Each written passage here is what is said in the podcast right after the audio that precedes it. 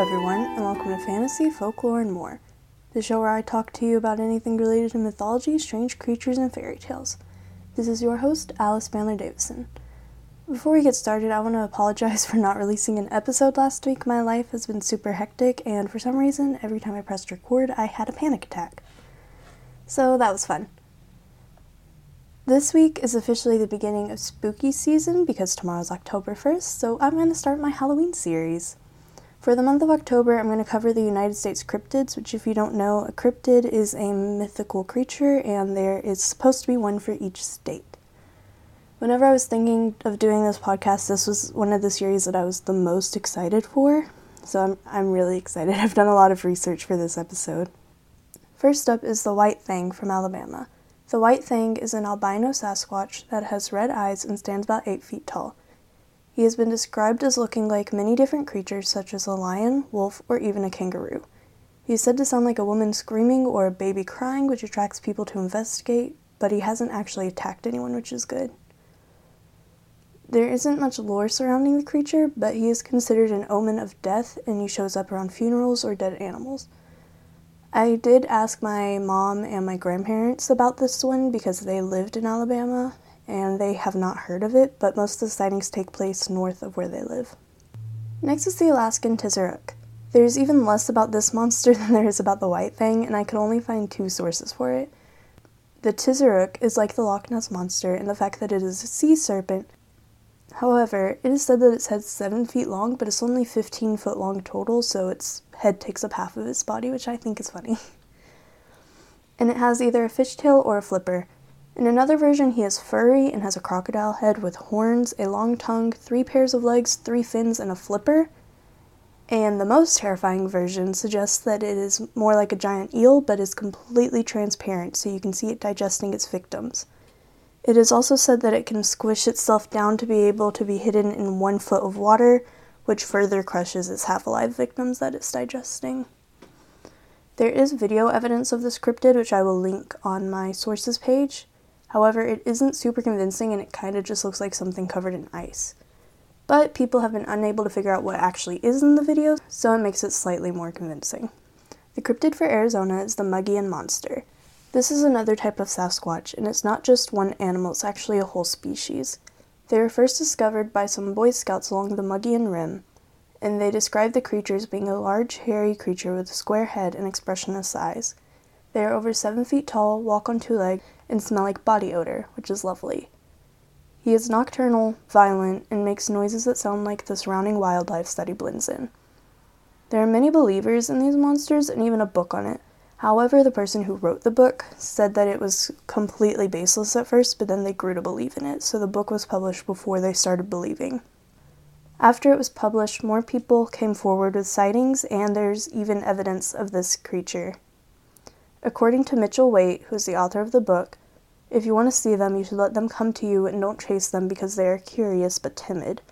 They like sweet food, so you should leave them treats, but they don't trust people which is understandable because they're constantly being hunted, so you should tread lightly and not make it obvious that you're hunting them. Unfortunately, Mitchell Waite died in 2015, but he was the expert on the Mogollon monsters. The Arkansas Fouke monster is another type of Sasquatch. Sasquatches are very common in America, apparently. Who is seven foot tall with dark hair and an ape like face. The most recent sighting for this monster was last year when someone saw a large dark red animal in the woods near the Mercer Bayou this spotting took place in broad daylight, so they're pretty certain they didn't convince it with another animal. There are multiple movies made about this monster and the Boggy Creek area in general, which is where the creature is said to have come from. And there's even an annual festival in Fouke, Arkansas, where people come together and tell stories about the creature. This was one of the more popular creatures, and while it's just a standard Sasquatch, there are tons of sightings of it, the first one being in 1908. The Dark Watchers live in the Santa Lucia Mountains in California. They are large shadowy figures that were reported as early as the 1700s by some Spaniards, and whenever they saw them, they were reported to be wearing hats and dark capes. All they do is stand and watch, but if you walk towards them, it's said that you vanish.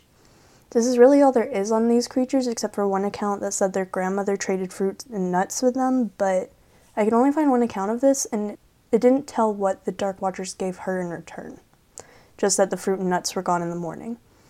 These creatures are the most easily explained away because they could just be a shadow or a hallucination, but I really like the idea of these for some reason, probably because of the illustrations in Barbara Davison's article on the cryptids, because they, they look cute. In Colorado, the slide rock bolter lives in the mountains. It was first spotted by lumberjacks in the 19th century who started calling it a land whale. This is because it has a big head, small eyes, and a huge mouth, with a long body and a tail that has hooks on the end that it uses to latch onto the tops of mountains.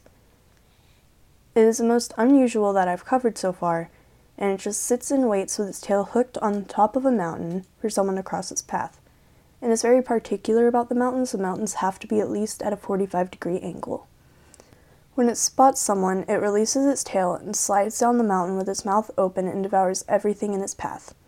Unfortunately, the bolter may have been killed, a forest ranger wanted to prove its existence, so it set a dummy dressed like a tourist and filled with gunpowder and fulminate caps, which are explosive, at the bottom of a mountain. The next morning, the bolters swallowed the dummy, and the resulting explosion is said to be the cause of the destruction of the mining town of Rico and the death of the bolter. There have been no sightings since this explosion. Connecticut has a lot of cryptids, but I'm going to cover one of their river monsters because it freaks me out the least while still being interesting. This was the only state that while researching their cryptids, I actually got scared. The first sighting of this river monster happened in the 1800s and was reported in the New York Times in 1886. According to the article, two men spotted a sea serpent over a 100 feet long, which hit their boat and threw them into the air. However, they managed to land back in their boat and make it safely to shore. Another account from the 1800s says that it was black with a white stripe on its underside and it rose up to six feet out of the water. Many people now don't believe in this creature, but I think that it's cool that there are multiple accounts from back then. The Selbyville swamp monster of Delaware was proven to be a hoax when Fred Stevens admitted to dressing up in a raccoon hat, a scary mask, and a club to scare people. He did this to keep news flowing for his friend, who was the editor of the Delmarva News, and he dressed up for months. He eventually stopped, though, because he was scared of being killed by hunters. He didn't come clean for another 23 years, even though he'd stopped dressing up. However, there were reports of a monster from before he started dressing up, and after he finished after he stopped dressing up before he told people it was a hoax, there were still sightings. So was it entirely fake? We may never know. Florida has a skunk ape, and honestly, this one's the least convincing for me because it was only spotted by one person. This is another Sasquatch like creature who was discovered by a pair of brothers when they were out hunting since then, Dave Shealy, the younger brother, has claimed to be the expert on the skunk ape and established a skunk ape research headquarters, which tells you all about the skunk ape. He has a ton of land there and he has a gift shop. He even got video evidence of it from the year 2000, but it is not super convincing. It kind of looks like someone in a suit just running across the land. Shealy believes there are seven to nine skunk apes living in the Everglades, and he says the legend goes back for hundreds of years, but his is the only account I could find. I did find some instances of it being used as a tourist trap, with Gatorland using a skunk ape to teach people about social distancing before they reopened during the pandemic, and I will be linking this video because it is insane. It was it was a lot.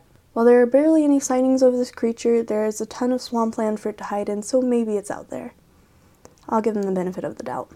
The last creature I'll be covering today is the Georgian Altamaha-ha, or Altie, this is another river monster which lives in the Altamaha River.